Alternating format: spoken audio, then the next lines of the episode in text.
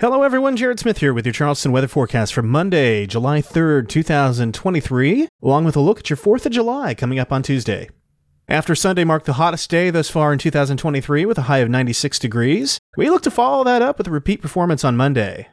After another muggy start in the mid 70s, we look to head back to the mid 90s in the afternoon. Mix in dew points in the mid 70s, and that's going to get you heat indices back around 105 to 106 degrees, which becomes rather dangerous for the potential for heat stroke. Further inland, we may see even higher heat indices, and that could prompt another heat advisory. There's a slightly better chance of showers and thunderstorms along and ahead of the sea breeze Monday afternoon, with a little bit better shear and instability available, and this could bring some relief to a few of you, but also keep an eye out for the potential for a strong to severe thunderstorm with damaging winds as the main concern. Widespread severe weather is not expected, but lightning makes every thunderstorm dangerous anyway. The 4th of July looks similar, with mid 90s highs combining with mid 70s dew points to yield heat indices around 106.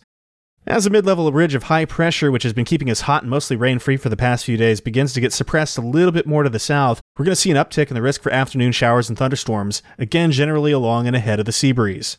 Keep this in mind for any July 4th outdoor activities, and remember when thunder roars, go indoors. From there, expect a continued uptick in afternoon shower and thunderstorm chances from Wednesday on as the upper air configuration aligns to bring a little bit more in the way of disturbances to the area. Highs will run a couple clicks cooler, but still well into the low 90s each afternoon before thunderstorms fire, and again, you mix in that dew point and it's going to feel like the low hundreds.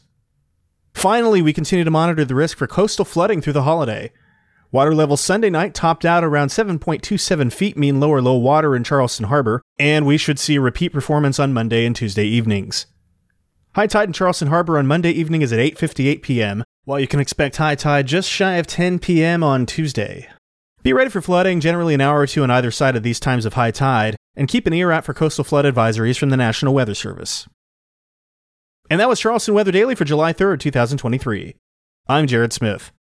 You can find Charleston weather forecasts online at chswx.com, on Twitter, Instagram, and Facebook at chswx, and on Mastodon at chswx at chswx.social.